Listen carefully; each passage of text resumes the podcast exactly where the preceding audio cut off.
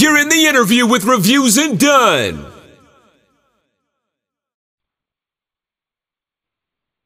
What's up, world? Once again, it's your man, Derek Dunn of Reviews and Done, back with another interview. My guest today is one third of legendary group Guy. Now, you know, I know the Guy, man, that first album is still a classic 32 years later. So I want everyone to give it up for Mr. Damion Hall aka Crazy Legs. What's up, everybody?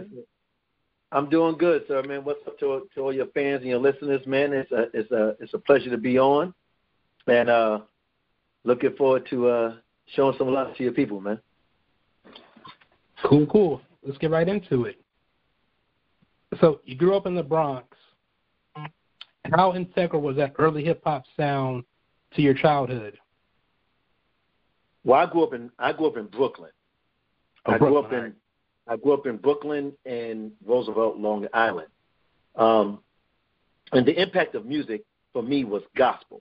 For me and my brother, my, my brother Aaron and, and my older brother Todd Hall, who's a, a phenomenal uh, prophet and evangelist. Um, we grew up in the, in the church world. So, as far as you know, music and the influence, I was influenced by the Winans, Clark Sisters, um, Timothy Wright, and the, and, and the Washington Temple, uh, Benny Diggs, and King's Temple Community Choir, where I grew up in. That was in Hempstead. Um, and I know everybody. I know everybody from Fred Hammond to uh, John P. Keys, and my brother sung with Hezekiah Walker. So, you know, we really was not hip hop R and B heads growing up. We were we were church boys who listened on the slide, especially Aaron, because Aaron was a he loved um, Stevie Wonder and Charlie Wilson and the Gap Band. So that influenced him. For me, it was all about gospel, and and and the the the growing up in New York, I am blessed and thankful that I grew up in New York because there's nothing. I don't care what country, what city, what state. There is no state or cities like New York, and it's four boroughs. Truth. So you mentioned that you sang in the church. So was secular music totally banned from you guys' household? It wasn't banned from our household, but it wasn't played in our household like that neither. You know what I'm saying? So, um, like I said, we we we snuck and and, and listened to certain stuff, especially Aaron. I stuck and I stayed with the uh, gospel for the most part, and I'm glad and I'm glad we did because every main singer that you have in the R&B world, from Faith Evans to Fantasia to Charlie Wilson uh, to Luther Vandross and, and the great Whitney Houston and everybody, we all grew up in the church. Everybody, everybody came from the church, you know, and um, that's why you get that strong, soulful sound that and that passion that you hear in, in certain voices, and the passion you hear in the Hall brothers' voices.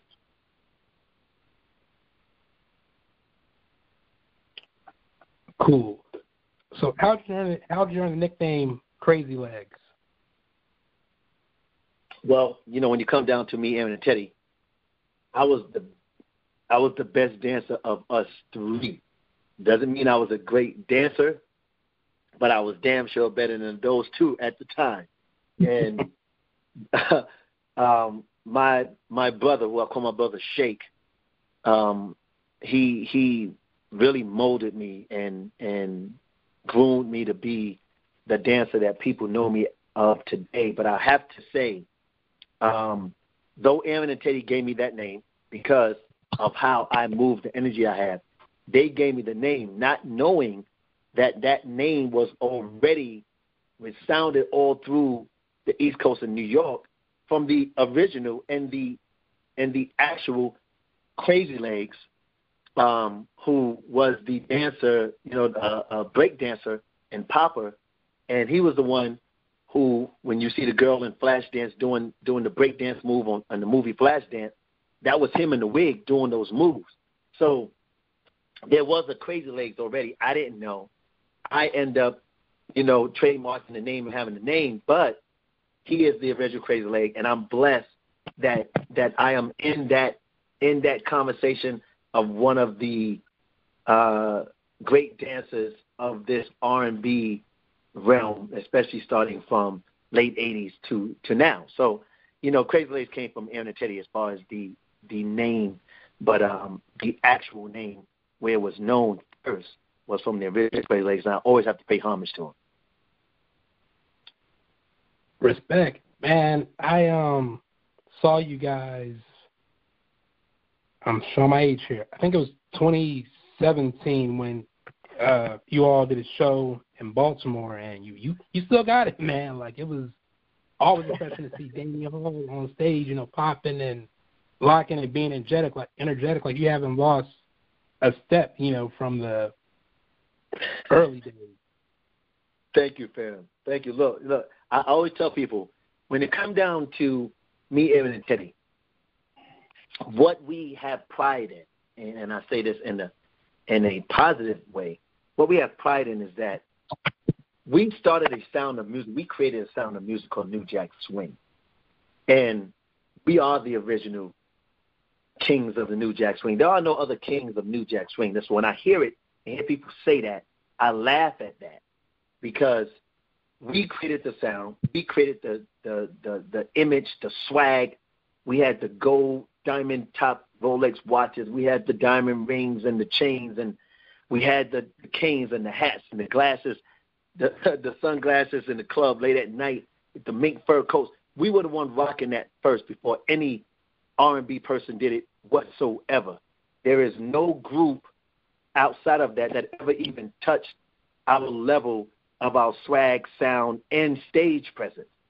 And I and I say this um, in its entirety. When we get on that stage, we make sure we we're not lip syncing, we're not singing without tracks. If you hear a mess up, then you're hearing us mess up.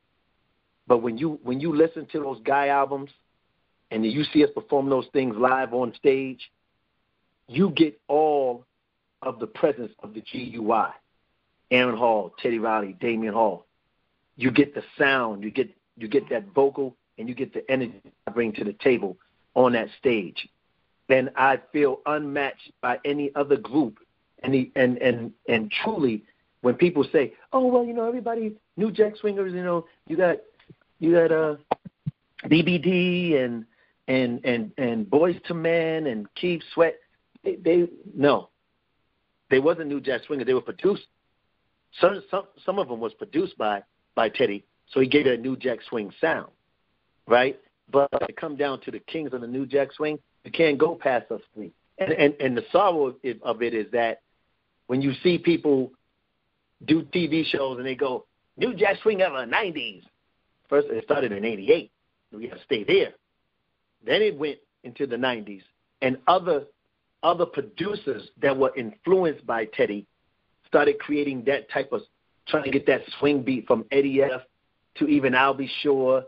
To Brian um, um, Brian um, to to Tim Fife and then Pharrell and, and Timbaland, all of them came under Teddy, you know, under his tutelage, learning from him his those vibes, and they created their own sound. But everything stemmed from looking up to Teddy Riley and or Aaron Hall, like like uh, uh, R. Kelly was up to to Aaron when he first came out with Honey Love and R. Kelly Public Announcement, and then R. Kelly branched off and started doing him. But all that came from people looked at us and and wanted to sound and and be in that same arena as God. And so when I speak to people, and and I speak to my audience and audience that don't know me, I want them to understand who we truly are.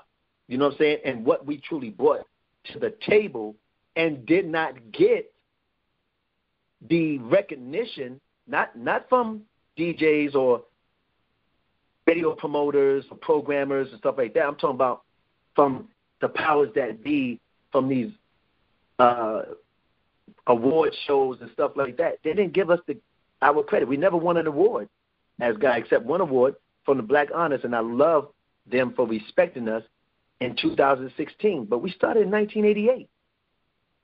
And any album that we put out, you can listen to the, from the beginning to the end of every album. No matter which one you like best. How many groups can say that? How many groups can say that their their songs and their remixes were even better than their original records? Anyway, you know. Yeah, not many. So, New Jack Swing fans, and there's a lot of them. I mean, worldwide, especially when it comes to guys that know the um, history. So we know that Aaron and Timmy originally started Guy. You know, they met working at Abraham and Straus in New York, and then Teddy, you know, came into the group. So prior to that, had you ever met Teddy? You know, in your days in New York before you went to college? No, I did not. Um, as you said, and I appreciate you saying what you just said. Yes, um, my brother and, and Timmy Gatlin worked at Abraham and Straus in the shoe department. They came up with wanting to do a, a group. Timmy being a producer and writer, and my brother being a writer and, and keyboard player and bass player and, and of such, they literally came up with the with the album. Like the majority of that album was was already written and semi co-produced by Aaron and Timmy before Timmy introduced uh, Teddy to to Aaron because Timmy and Teddy knew each other from Kids at Work and so forth and so on. And so when he brought him in, Aaron saw Teddy playing, and Aaron said, "I don't want to do this without him." And that's how Teddy got in the groove, because you know everybody everybody felt Teddy started started guy. Teddy did not start guy. Aaron and Timmy started guy, but Teddy was damn sure intricate in taking that sound and then making what was there and enhancing and and creating that that swing and that shuffle and those different sounds to make it so great as it is. So, I mean, I don't put no producer, and I don't, and I don't say this because I'm biased. He's he's in my group or he that he's my brother, but I don't put no producer above Teddy, especially when it come down to smacking them drums and and them and that bass and giving you that that that hit that you want. I don't, I don't think there's a producer better than Teddy that, that that can do that. So, um, I was in Virginia State University and Timmy Timmy left the group. They had a you know between Gene Griffin, God bless his soul. Um, he, you know, Timmy got out the group. Aaron came to Virginia State University and was like, "Yo, I want to be famous. I want to be famous. I, I, I need you in the group." I was like, "You want to be famous? Okay." Um, I called my dad maybe about a week or two before finals, and I said, "Dad, can I go um, and help Aaron?" He said, "If you want to, okay." I literally left right before finals, went down there, and boom. Once I got to the studio, I was listening, I was hearing, I was like, dang, what is this? I was hearing Groove Me and different, and I saw Teddy with this four finger gold ring on his on his hand, and he had a mink coat on, and I was like, what is that? That is, it, it was just shocking to me because I'm a church boy. You know what I mean? I didn't see rings like that or anything. And then Gene, came, hey, what what what up, Damian? Come here, here, here we go. Good to meet you. And he went back to the to the signature of the contract, pulled it back. I signed it. Aaron said, "Man, you got to sign." I said, "I got to get this check." He said, "Come on, man, sign, man. You're gonna mess up. We gotta be famous." I was like, "Okay." I signed it, and I took a copy of the contract to my attorney. When I took to my attorney, it came back like super thick, like a like a best-selling book. He was like, "I hope you didn't sign it." I said, "Yeah, I did." He said, "Oh, you signed your life away, blah blah blah." But my life had nothing to do with the contract. My life had had everything to do with um, being there for my brother and with my brother. And so I stuck into it, and you know, we are where we are because we stayed with one another, and and, and it's a lot that went on with that. But I, you know, let's see. it's a lot. You know.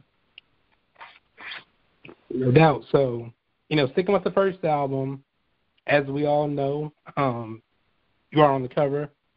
Timmy's on the um on the cover in front of um Aaron and I remember when um you guys were doing the promo for Guy Three, you did an interview with Vibe magazine and you you talked about in the um, interview how like you would like literally say like people are you know were kind of dumb for thinking that was you on the cover, like you know it was you know Timmy on the cover. So, right. were there ever plans for them to reshoot the debut cover album with you in place of Timmy? Was that ever talked about? Well, you know when I when I came in, they they said we don't have time to do another shoot right now because if we do, it'll push the album from coming coming out. So here, this is this was the um, the comfort zone or whatever for for me. Okay, look, your your name will be in the back, but his picture got to stay in the front. I was like, I mean, I mean, did, did I really have a? Was that a? Is that a? Is that a question? Are you trying to, you know, what what what was that? Because that really doesn't make sense to me.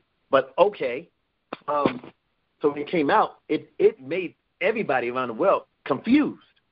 It was just like, um, Aaron, Teddy, Damien. It got to be Damien because Damien, T- Timmy not in no more. That, so they were really there was people were looking at Aaron, and even though Timmy was right there, they were saying, "Oh, that must be Damien, Aaron, and and, and Teddy." It was weird, like, and so how how things changed was we were doing a, a in store at Tower Records, and it was thousands of people out out Tower Records. We came out we came out the limousine.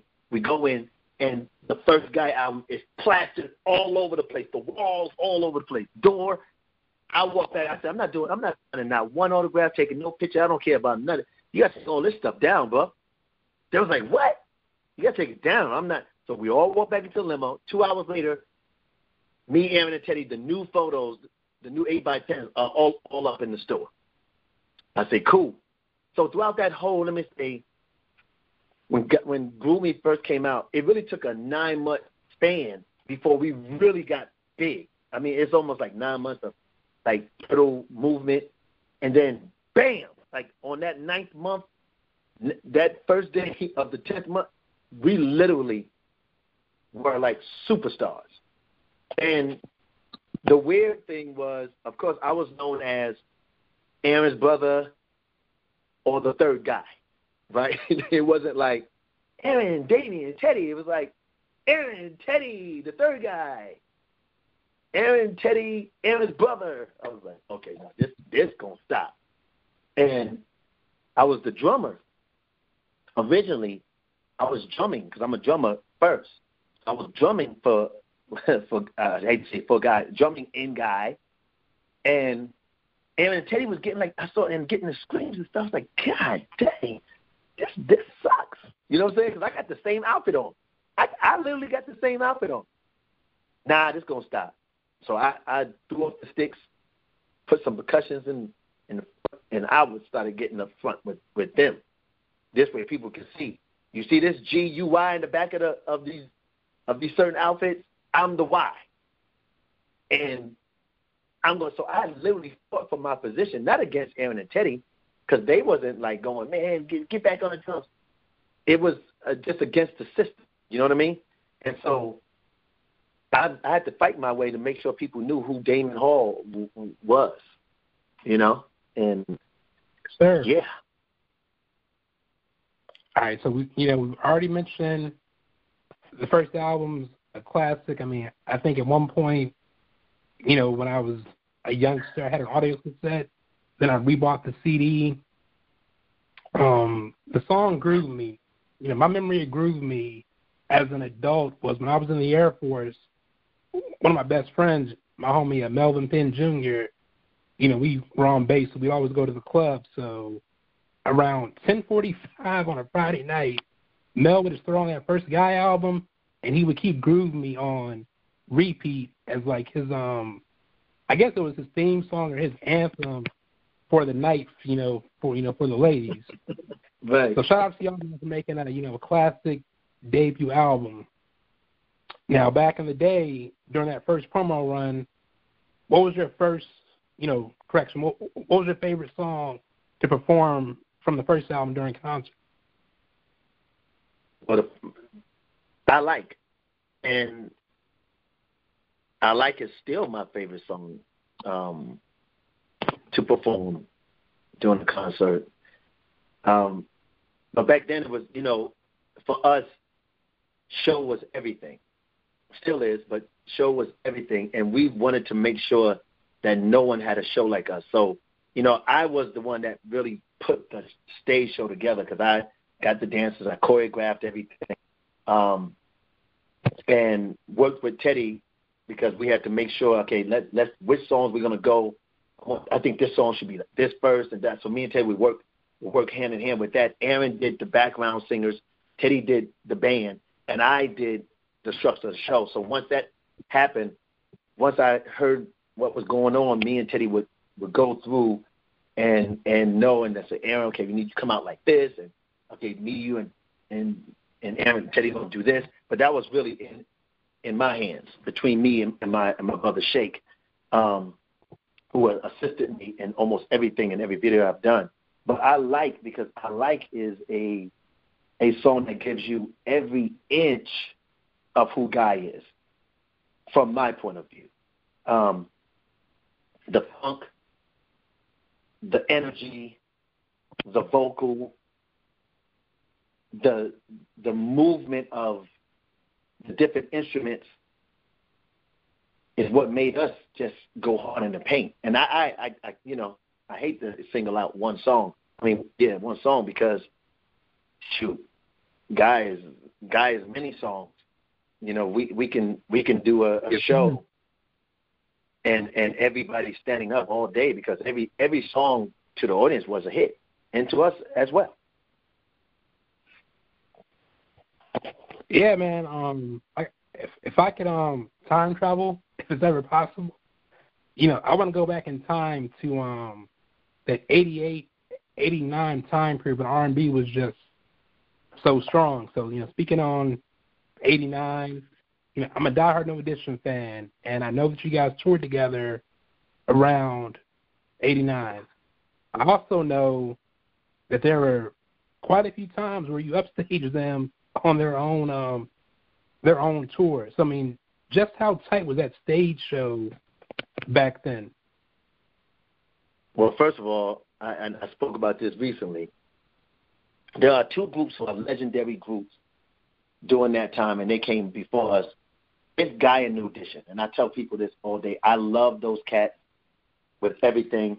They made me into the entertainer that I am because they were our counterparts. They were the people who, when we came out, everybody was new edition, new edition. They the crowd was like, whoa. And when I saw them perform, it was the most incredible thing I've ever seen as uh, for me. Like they took what the Temptations and the Four Tops and them used to do, and and, and put a little a little swag on top of the move, though. You know what I mean? They it was just it was just on some not that they weren't, but for our time, New Edition was that group. But here's the great thing about when we did that that tour together. They are great at what they do. There's nobody better than them at what they do. And then there's nobody better at what we do. So if there was to be a tour then, and we was to do this tour now, we would sell out every arena across the globe just with Guy and New Edition. And I know that.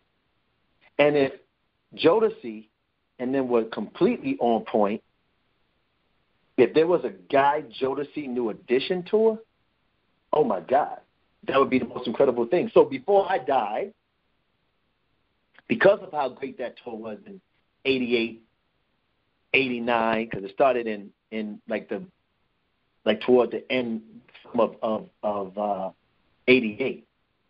Um, that's when that's when everything was everything. I don't I don't think you know Guy and New Edition, even to this day, is is the most incredible uh, groups, no matter what. And the only thing that can stop us is us. So so me and Mike Bivins speak a lot, and we speak on we speak on having having that creating that tour again, given given everything come back correct and things happen. Let's try to get that together. That I think the world needs to see that again because it was abrupt. It was abruptly canceled because of a lot of other scrupulous things that happened on that tour that had nothing to do with the group itself. But you know, everybody know the story. We don't really talk about the story anymore. But you know, yep. um, it was it was it was it was stopped abruptly, and I think the world needs needs to see that, and, and we need to finish that. Totally agree. The time's moving along. It's 1990. I'm in a I'm in third grade. The Future oh, album oh dropped. yeah, grade. I'm, what the hell? okay. I've always been an old soul though. So November 1990, the Future album drops. Another um classic, no sophomore slump. And with that one, you know, I, I can tell you another story about you know one of the singles from that one. So you know, I'm in the UK in the Air Force in 2005, and I, I think I was playing something from the third album, and you know, a lady came up to me and asked me, you know, can you play uh, "Want to Get with You" for me and my husband? And you know, it was a Caucasian couple, and I'm like, like y'all know that song? I was like, yeah, like guys, that shit. So you know, that's my little spiel for um the second album. But the second album, you had the lead rap on "Gotta Be a Leader" and "Dog Me Out." Originally, you sang lead on "Let's Chill." Do you think we'll ever get to hear your version of the song? I, you know, I, first of all, I like you because without me having to say it, you saying things, and I appreciate that. Um, I hope so. You know, it would it would be nice if I was uh, I was uh, completely taking up that song without my knowledge, right? Um, I think that would be I think that would be cool because of course, yes, I sung that song, and I always say, jokingly and seriously, that what if my vocal was left on that song that became such an iconic song to the world, my whole career would probably be different. Matter of fact, I know it would be different right now. My whole career. And so it's out there and I'm going to I'm actually gonna go to um MCA and and and and demand certain masters and all that kind of stuff because I think I think the the world should hear it, especially during during the time now where everything is is open season. I think it'd be it'd be cool. Now, I want to get with you, and you and you saying that that white couple asked to listen to that record.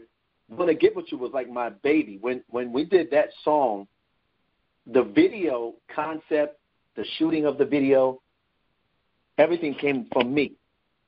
That whole concept for us of the video, I went down to LA, flew down there, me and Shake. I got the dancers together, choreographed everything, made sure what we was to wear, where we was to shoot, went on lo- location, did everything.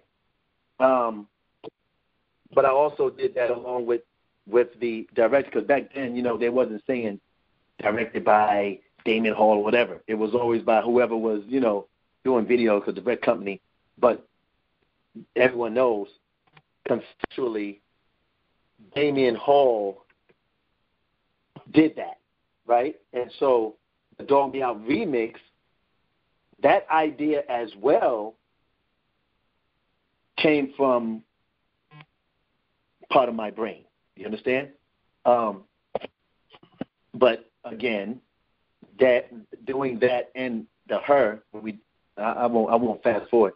But a lot of those songs, the concept came from my head because when you see the video and you see how the video was shot, then you'll see, okay, I get it now. Because you see a lot of clips of me doing what I do and going back and, and hear me because those videos are the videos that I really put uh, effort in to the song and to the video itself. So that's why people saw a lot of Damien during that time and felt a lot of Damien's vibe there. And that's when I started finding my own way to let people go, oh, Crazy Legs is killing it. Or, oh, Crazy Legs sound, and it's, it's as, as weird as it is, that little, thought you loved me, but you didn't. You know, when I did that on Dog Me Out remix, everybody was like, oh, that's so dope. I was like, what? That's not me really but it, it shows you the power of song. And so, you know, that started the upbringing of Crazy Legs for real during that time, that ever of those songs. And then as leads us to our um, talking about that solo album, Straight to the Point, released on April 26, 1994. And, you know, first of all, I want to shout out Mr. Louil Silas Jr., rest in peace. Um, hell of an executive, um, great label. So, you know, I don't think we got to see everything Louil was trying to do because Silas, man, y'all had a vicious label back in the 90s with some amazing, like, amazingly talented singers from Keith Washington to Chanté Moore to Jesse Powell, and, you know, of course, yourself. So, Straight to the Point drops. Sick album, production with Tricky Stewart, um, a young Brian McKnight, killer slow jams, dope ballads. And you know that first single, bro, satisfy you with this Chanté Moore? I, you know, I gotta ask, man, just how bad is she up close? Because you know, Chanté back in the day, that's like one of them early crushes from sixth grade, yeah, thirteen when that album dropped. So, just how gorgeous is Miss Chanté Moore up close? Well, Chanté is a, is a beautiful person inside and out. Anyway, she's angelic, and she's to this day. I think she looks better today than she did back then. Um, Chanté is a beautiful, a beautiful person and a beautiful spirit. Um, so that was that was cool seeing with her. But let me let me go back and just clear up a couple of things you said. Number one, the album was produced, executive produced, and 75% written every lyric by Damion Hall. Tricky Stewart and Sean Sep Hall came in as my co-producers and enhanced the 16 tracks that I did in Atlanta. I already had did all the tracks. All the tracks were done.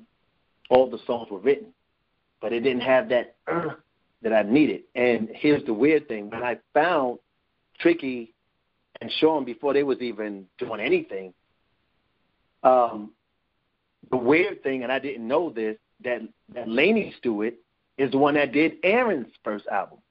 So it was a coincidence that Laney's brother was the one that was really putting that sauce and that hit and of everything that I had already put together, making it making it great. You know what I'm saying? Um, that's that was the greatness of of of it was that uh, without them, everything I want that I did because you know I didn't I I, I learned how to produce from Teddy, um, but everything I it still it didn't have the the, the end umph that I needed, and literally Tricky Stewart and, and Sean Seppo bought that. So, and I and I got to say I was the first on Silas Records out of London Jones, Jesse Powell, Aaron, Chanté, Keith Buston. I was the only artist that executive produced my record, wrote every lyric, and produced my record. That's just the facts. So it's important for that because that was like my baby. So whenever people say certain things, and I, I'm, I'm commending you because you you you're coming hard with it. Um, when people say that, I want people to understand because nobody was helping me with that record. Nobody was saying, "No, write this kind of melody." nah, Damion, how about this? Nah, the only people that, that did that was Brian Loren on on Satisfy You. They had that because that song was originally done by Michael Jackson, and then he did it, and then I got the record, and I did a version with Michael Jackson's background vocals on it, and then we did a version because Louil Silas, God bless his soul, loved Chanté so much he wanted Chanté on the record, and I said, oh, okay, whatever and put Chanté on the record, and that was cool. But I also wanted the version of me and Michael Jackson to be released, but they didn't want that because that would have that would have blew me out of the water. That that would have definitely did some some damage. Um, oh yeah, on that because the record was such a beautiful record. And I also want to shout you out really quick from your your production for um. I'm take you back really quick to holding on on the Zebrahead soundtrack with Forte. Yeah. Yeah, it's a classic song right there too, man. And you know, I don't think you get enough um credit for doing what you were, you know, production wise, because your solo album, man, that joint, um, like I said, killer slow jams, great ballads. I mean, do you think that it was just it dropped at the wrong time, or do you think the label underpromoted, or no, it dropped at the wrong time. It dropped at the right time, but but the label themselves came to me and said to me, "There is no way we're going to make you bigger than your brother. Impossible. That cannot happen." Because truth be told, I was selling more records than my brother. Truth be told, fast forward, rest in peace, Louil Silas. When Louil Silas died, his people came to me and was like, "Then we gotta let you know that your numbers on your record, you actually went gold. The numbers on your record was outshining your brother's record, like almost five one, because people would go to the record store look at oh, and then look Damion Hall. What the hell is this? And out of you know laughing or or you know being just being like no way, let's we gotta hear this. You know, like this probably garbage. He's not a singer, and they would buy my record just as a joke, just to find out, wow, this is good, right? But the record company was seeing the numbers and was like, nah, and they literally told me in my face, you're not to be bigger than your brother and I was seven with a bullet on Billboard would satisfy you. And the next week, I was off the charts. That's when I knew the power of the powers that be. Oh no, this, this ain't got nothing to do with whether you can sing or you got a great record or you had the greatest producers on your record. Mm, no, it has everything to do with if what they want and if they choosing for you to be that artist. Because Brian McKnight, before Brian McKnight became Brian McKnight, gave me three of the most classic, still to this day, classic records, Never Enough, Second Chance, Lost Inside of You. The most beautiful, he, he brought the best out of me because, A, he's a Gemini like myself, but he's a perfectionist. There's a certain way he liked, even before he became the big Brian McKnight y'all know of today.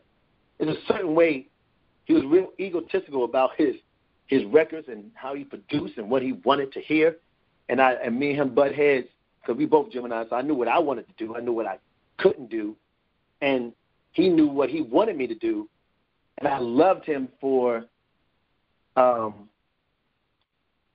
stressing the fact that to be a great singer, forget flying vocals in the hooks and flying them where they go every time we get to the hook, you're gonna sing it over. I was like, I'm not doing that. But you know what? he made me do it, and I I, I ain't gonna say made me, but I I understood his passion, so I did it. And when I listened to those records, and this week, you know, someone played it on the radio because I did another interview earlier this week, and they played it, and they was like, you know, people are calling like crazy. They said, "Dog, we didn't even know."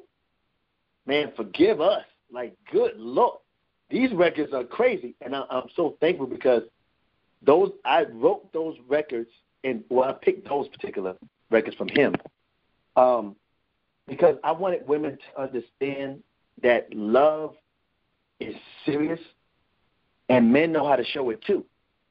You know, during that time, that's what I wanted to show. So every song that I wrote had a meaning to what I wanted a female to feel when they heard that lyric and I'm I'm I'm thankful for that. But I'm also not now. I'm not sad anymore. But you know, what if? It's a lot of what ifs. What if that record was promoted the way it's supposed to be? I, I ain't no ifs ands or buts that record would have went platinum because I'm coming.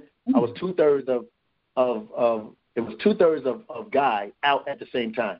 Me and Aaron's album released very close to each other, and before Aaron dropped I Miss You, he had like three other singles before that. And the record wasn't moving until I Miss You came and that video, and that's when it rocketed up. Mean, I think he sold like 1.2 million albums, something like that. Or just, he just hit 1 million, 1.1, something like that, albums on that album, on that record. I had one single, Satisfy You, and then they did Dog Me Out, I mean, I'm sorry, do me like you want to be done. Um, and that only came out for a quick second. It really didn't, it didn't hit out. They stopped promoting that before it even really came out because it was a maxi single, and I did a remix on that on that um, on that record, and then they stopped it. So for me to sell 500,000 units off of one single, come on, man. So, you know, I'm I'm happy that you're acknowledging certain things because that shows a you have respect for music, whether me or anybody else, but b you have respect for the person that you you interviewing on this phone, and I appreciate that. Oh, no doubt, brother. And um, you know, again, you know, I I take it back to my um, in my Air Force days. Um, I, I think I I had the cassette of um, straight to the point, but when I was in the Air Force, you know, I'm I'm over in England. I'm DJing. I'm doing nothing but buying music, so you know, I would just go buy stuff on CD to play in the club, and you know, hearing your album or really any album at age 23 as opposed to hearing at age like, you know, 12 or 13. The lyrics hit a bit differently. And some songs in that joint, bro, that came in handy during my late night creep sessions. That's another story for another time. So shout out to you, man, for that um classic solo album. So prior to Reunite with so Guy in '99, you guys did a song called "Tell Me What You Like" around '95 for the New York Undercover New York Undercover soundtrack. Do you have any memories recording that one? Of course, because that's when first of all we wasn't we weren't together for a while, um, and then we got together for New York Undercover, and it was almost like we didn't miss a beat. And Teddy was like, "Yo, I got this, got this song." You know, he we, he went in and he was doing the music, and it was like, I was like, man, this is tell me, baby, what you want, baby. Let me know what can. I said, this is dope. It's gonna be dope. And when he, and when it came out, everybody jumped on it like like hot fire. Like, yo, guys on New York Undercover soundtrack, that song is dope and we've never sung that song live, but that song is really is really a, a, a dope song, and I loved it because during that time, New York Undercover was so such a, a phenomenal hit show on TV. When we when we went there, we actually did a, an episode of the show, and uh, we we performed performed that that that that record. It was really cool, man. It was it was it was a lot of fun because that's when I, I realized that we were special because we haven't spoke, we didn't we didn't see each other, we didn't do nothing, and we came and it was like boom, we just what up, what up, what up, let's go, let's do what we do. Can nobody do it like us? And, and we didn't miss a beat. Um, so that was an honor to to to be able to be on that on that show. Um, and have a song on that on the soundtrack and, and for people to go, no, nah, no, nah, we can't do this without Guy, bro. And then for us to have the feature song on that on that record as well. All right. So junior high school, you know, we hear about the Guy reunion. I remember the stories, talks on the radio and everything. It's summer '99, and you know, Wild Wild West soundtrack drops. Now, you know, folks were buying it for the Will Smith single No Shade at Will, but you know, I was looking forward to that new Guy song, The Best. A couple months later, you guys dropped that vicious single, Dancing from the Guy 3 album. And at this time, I'm living in El Paso, senior in high school. I was one of the few cats probably bumping this album like on the regular, and I would tell folks like, "Yo, man, go pick up that Guy Three album. That joint goes in like I'm telling y'all, man. So you saying lead or co-lead on Not a Day, Telling Me No, and Love Online. All three of those songs are single worthy, in my opinion. If you could have shot a video for one of those three songs, which one would you pick?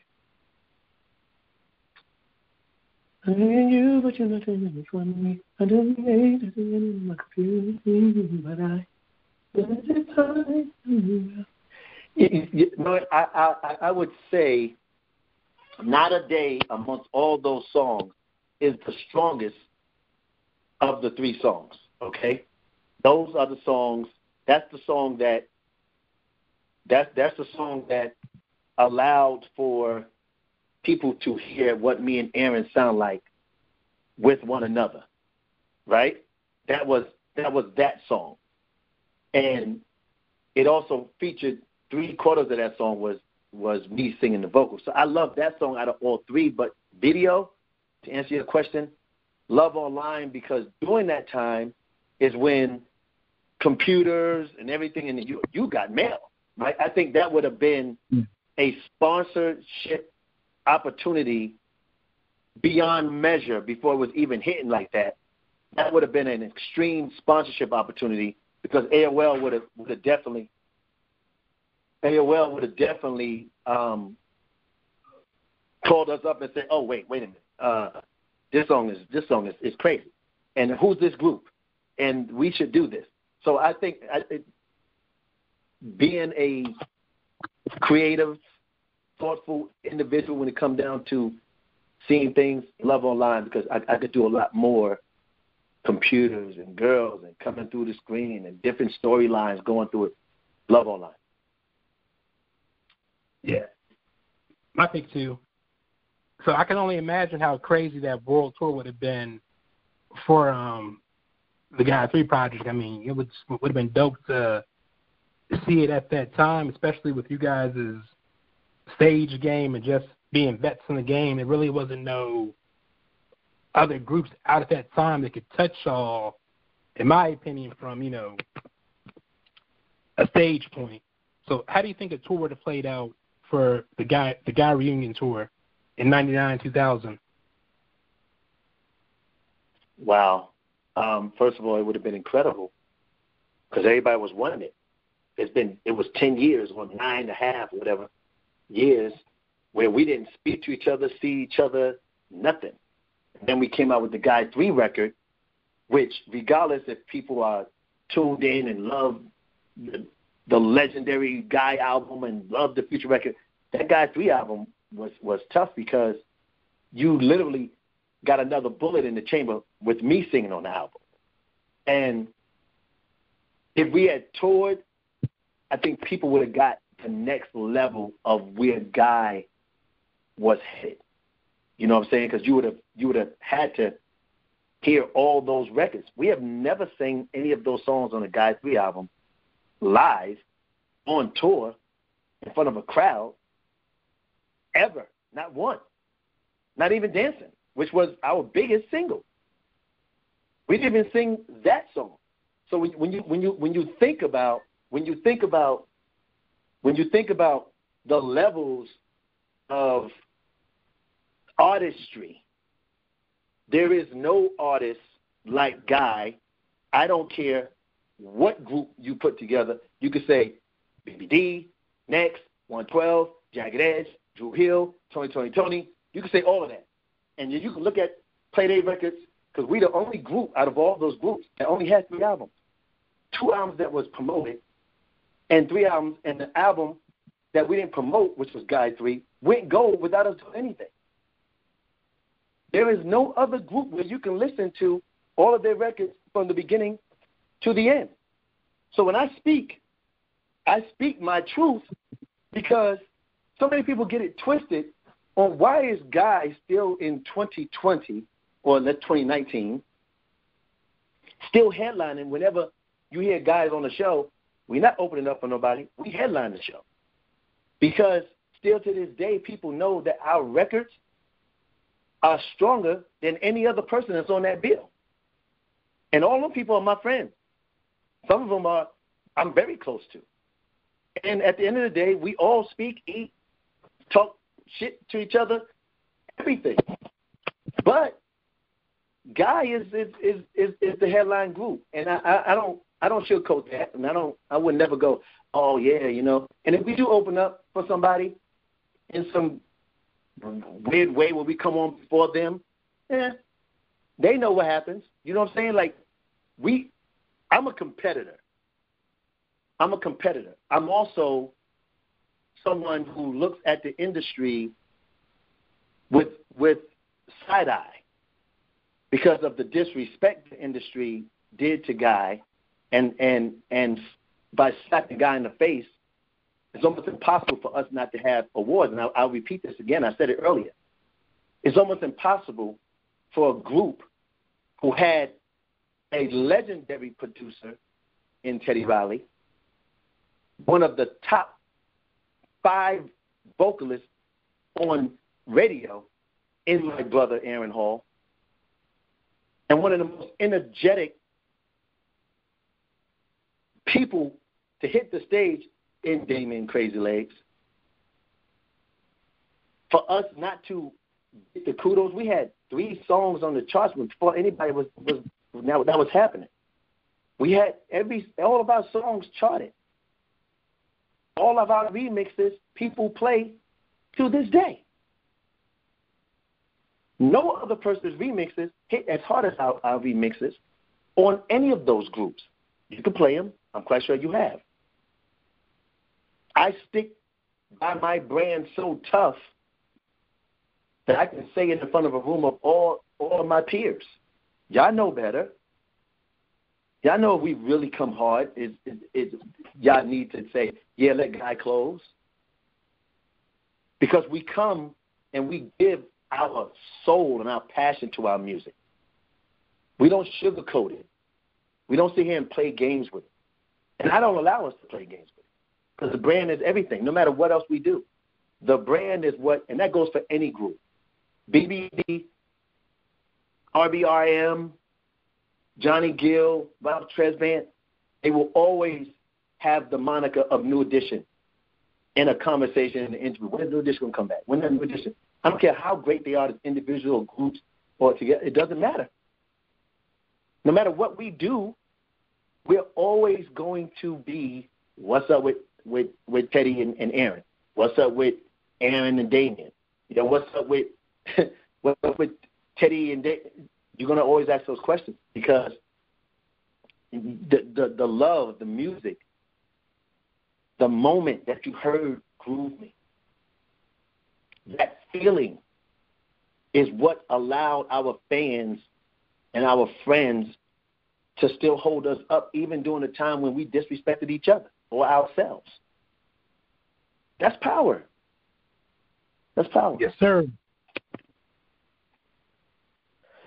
You're dropping that knowledge on us, man. And you know, I, I can hear the you know the passion in your voice. So, you know, I respect that. So, you know, what a lot of people might not know is outside of your solo work, outside of the guy work, you've also dabbled in acting. You know, numerous gospel plays.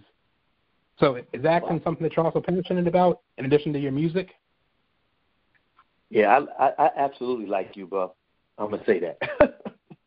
um, yeah, um, acting was was my and still is my first love. Though, you know, I love acting because I just I just becoming other people and doing other things and and allowing yourself to be someone other than who you are. For any actor, male or female out there, especially those that are are completely known for it, it's a it's a phenomenal thing. For me, doing gospel plays um, was amazing, and they still want they wanted me to continue doing that. But I was like, oh, I don't want to just keep doing gospel plays when I'd rather just be on stage with my brother and Teddy. And then that was going back and forth. But acting, I I really want to do more of it. So here's what I'm doing. I'm doing my reality show. I'm gonna start shooting at the end of July. I got some scripts for this television series that my boy put together that he wants me to be in. So I'm reviewing that. I have a movie script I just got three days ago that I'm reading, trying to see what's good, and hopefully I get that. Nine times out of ten, I probably will. We'll see. There's a couple other movies that my another producer sent me like four scripts, and um, he's like, "D, I don't even want you to, I don't want you to uh, uh, try out for it. I know I want you to be in it." So I mean, if those things happen, I'll be happy because I, you know, I'm 52 right now. I say that to say I'm not getting any younger. If I'm gonna do whatever I'm doing, I have to do it right now. Not because I I look old or I'm moving old or nothing. It's just because I'm 52. You know what I'm saying? And I want to just enjoy and let the world see everything that Damion have to offer. Because the problem with the industry is the industry will try to limit your your greatness and your gift because you maybe you're not playing in this in the in the system correctly, or maybe they, you're not the one they wanted to to be the the guy, you know, and so they try to limit you. And I tell everybody, don't let nobody limit who you are, because who you are is what God created you to be. If you're meant to be great, great actor, great singer, comedian, a producer, a writer, a regular artist, an artiste, then these are the things that you are meant to be. Don't let somebody talk you where you can't be great. So at 52, I'm about to show some people some more things in, in, in the years to come before I truly, truly retire. Well, I wish you luck, Verona, and um, I'm looking forward to seeing the act. acting. You know, I got to ask about this question. I totally had it to my mom, but I just thought about it hearing you speak about the act. And So, you know, Guy had that quick little cameo in New Jack City as the New Year's Eve band where you guys performed the title song. How how did you guys get the role in New Jack City? Did um they just reach out to you all, or was it just a spur of the moment thing? No, they did. They did reach out. Um, uh, Mario Van Peebles, he said, "I want Guy. Um, I want Guy to do the song." It was it was specific specific to us. I want Guy in this scene, and I want Guy to do the song. That was probably the best, one of the the best and greatest recordings that we've done um, with each other as far as the spirit and the passion of what we gave to one another when we was recording um, New Jack City. It was it was it was phenomenal. It was fun. It was like we were kids, but it was like little kids playing in the park. And that song came very easy to us. And in the beginning, you know, Tay said, "Let's just all be who we are." And I got on the drum, and played the drum, dum dum dum dum. Like that was live drums on that record. So it was it was a lot of fun. Aaron sounded great. Teddy was. It was just a great record, all in all. Bernard Bell was in there. We had a lot of fun, man, and that was an honor because that is, that is a classic movie. I mean, you, and when you hear Wesley Snipes say, "I really did not want to do that," that that movie. I didn't want to play that role, that kind of role. I didn't want to be known as that. Like when you hear him have interviews and say that, you go, man. And me and Wesley was was very close at, at one at one point. I love Wesley to death, but to I've never heard him say that until I heard him in, a, in an interview maybe a couple of months ago, and he said that I, I never wanted to to do that. That's not the kind of acting I wanted to do, but uh, you know they convinced me to do it, and I was like, wow.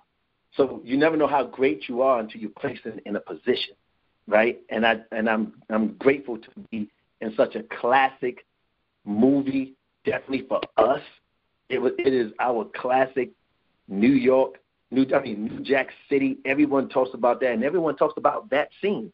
You know, like man, when y'all was in the scene and the in the thing, and he was having this whole thing, and y'all was singing, that was dope. And and you can hear it in the in the song too. This is the sound. Grab your partner and get down. Now you can hear, you can hear the energy in that song for that particular scene, and it worked so lovely. Um, so I I truly loved it. But I wanna I wanna be in a movie where I'm acting a part and you hear me singing. I'm I mean talking and I'm slapping somebody up or punching somebody in the eye or, or maybe I'm crying and playing some playing some yeah. drug addict or something. You know what I mean? But I I wanna I wanna be doing something where you you can see that's Damion, but that's not Damion. You know what I mean? Yes, sir. Yeah, man. Like I said, I'm enjoying interview. Man. Like I said, you're very um very passionate, very very chill, and tell them something I I didn't know. So you know, before we close up, just got a few more questions. So if we ever get that guy biopic, who would you like to see play you on screen? Me? No, no. Me when it comes down to uh getting to the age of You know, I I can I think I can play me from thirty on to now. Be truthful. Let me dye my then cut this beard off and cut this down and yeah, I, I can play me. But I, I man, I, I, you know, everybody I know is is is is older. You you know what I'm saying? So to to go yeah. 18 years old, 17 year old Damion, I don't know any actors out there that can that can pinpoint and go, oh, that's it. I don't know, and I don't know any 30 year old actors that can play me at 17. I know everybody, and I, mm, I, I don't, I don't know. I, I believe there's actors that can play me, but I, I wouldn't just put anybody playing playing Damon. It it has to encompass the personality and and the corniness that I was at 17, 18, and then the flyness that I became at 19 and 20, going up, and then my personality. You got like I'm a I'm a I'm a very unique person in itself. So you just can't be any actor can't just play me just because you playing Damion Hall. So I can't, you know, I'll be it'll be unfair to you for me to say who, and it, and I'll be lying if I just spit out a name. Respect for that, my man. So you know, I got to ask you a hard question before we get into your before we get into the um the podcast that you have and everything. But growing up in New York, man, were you more of a Jets fan or a, a Giants fan?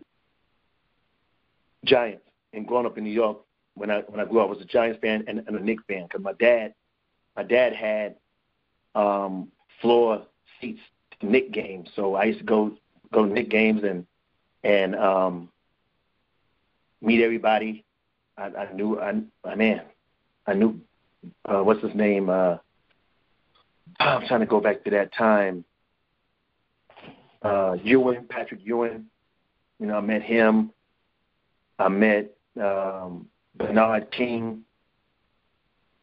And I know, yeah, during that time I was just excited. They were, they were, they were, they were really going hard at it. And now I'm friends with a lot, a lot of them. Um, but yeah, it was, it was, I was a Knicks fan and a Giants fan. You ask me now, it's totally different. cool, cool. So before we close out, brother, can you tell us about your um your podcast and your other post COVID plans outside of the acting you're trying to get into? We got any music on the way? Yes, I'm working on a new album, so I want everybody to get prepared for that. Um, I think I'm going to release something before the end of this year. Um, the way I'm thinking, um, and it's and it's, it's going to. I don't know. I think I think I think it will shock certain people, and I think certain people are like, "What the hell is this?" Um, but it's going to be what I have to offer at this time, and I want people to be real when they when they hear it. And, and now because of social media and IG and Twitter and all these different sources, please speak about it. Be truthful about it when you see it on Spotify and iTunes and this and the other, and my own um, uh, streaming platform.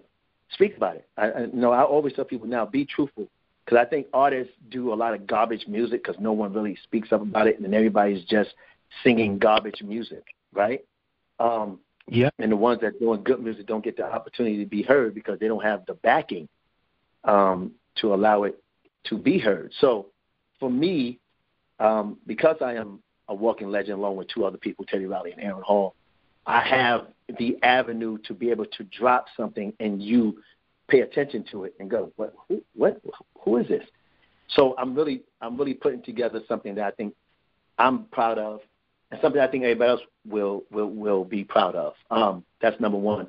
Number two, every Friday and Sunday at 3 p.m. Pacific time and 6 p.m. Eastern time, please come in to my IG, Damion D A M I O N Hall H A L L underscore guy, G U Y, and check out The Truth with Damion Hall.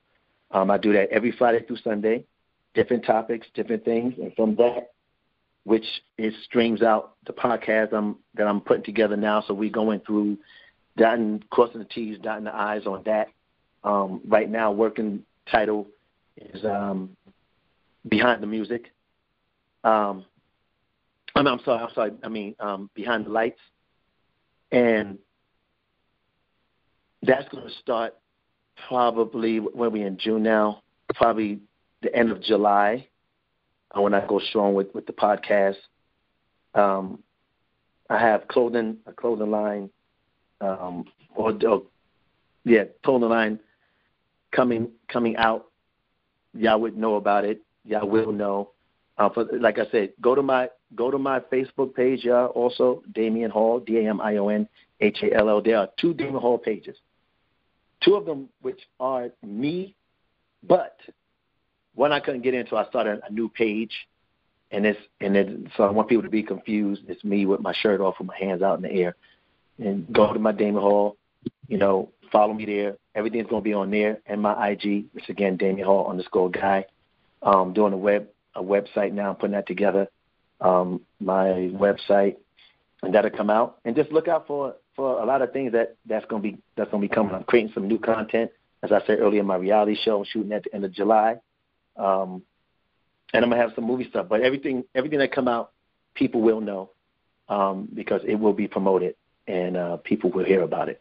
I just want to say thank you to all your listeners and your and your and your people who follow your podcast and your and your show, and thank you for respecting music in general, uh, and giving respect to a third of guy, myself, and understanding the music and, and the passion that we put into it and the time that we put into it. And you being a youngster, if I may say, um, and having that old soul to really respect music. So, you know, whoever comes to your platform um, should be honored because you you definitely do your homework, and I appreciate that. You know, hearing the same questions every every day I do an interview drives me nuts. So, um, hearing you speak and knowing what it is you want to want to say is is definitely appreciated. You keep on doing doing your thing, young man, because you're doing it you're doing it well. Thank you, sir. Like I said, this was um this is my blessing, man, and you know, like I tell everybody since I've started um podcasting. You know, I only started podcasting because of the COVID. I had no intentions on doing this because of my slight speech impediment. You know, I was going to have my website, do print interviews, and stick to reviewing, but I interviewed um Stokley from Mint Condition. He was the first one I did. He told me, you know, I'm only going to interview if you do a, you know, telephone or, you know, FaceTime. And, you know, after that interview, he told me, like, man, you're a natural, man. You really should, you know, consider doing this more. I'm like, all right, so since COVID, I've been knocking it out. But I mean, I want to thank you for taking time out of your busy schedule to talk to me, man. You know, you're a legend in the game, classic solo album, classic work with Guy. You told me stuff I didn't know, so you know, thank you for that. And folks, if you never heard Mr. Hall's solo album, straight to the point, seek that out. Fellas, when I say it's some joint on there, it's some heat on there. Check out the Guy Three album to hear Damion really sing with his brother. Follow him on Instagram and all social media platforms. And his brother inspired me to give a uh, quote, like I always do when I close out my podcast. And that is the secret of your success is determined by your daily agenda. It all comes down to what you do today. John C. Maxwell. Until the next time, be inspired, be blessed, done, out.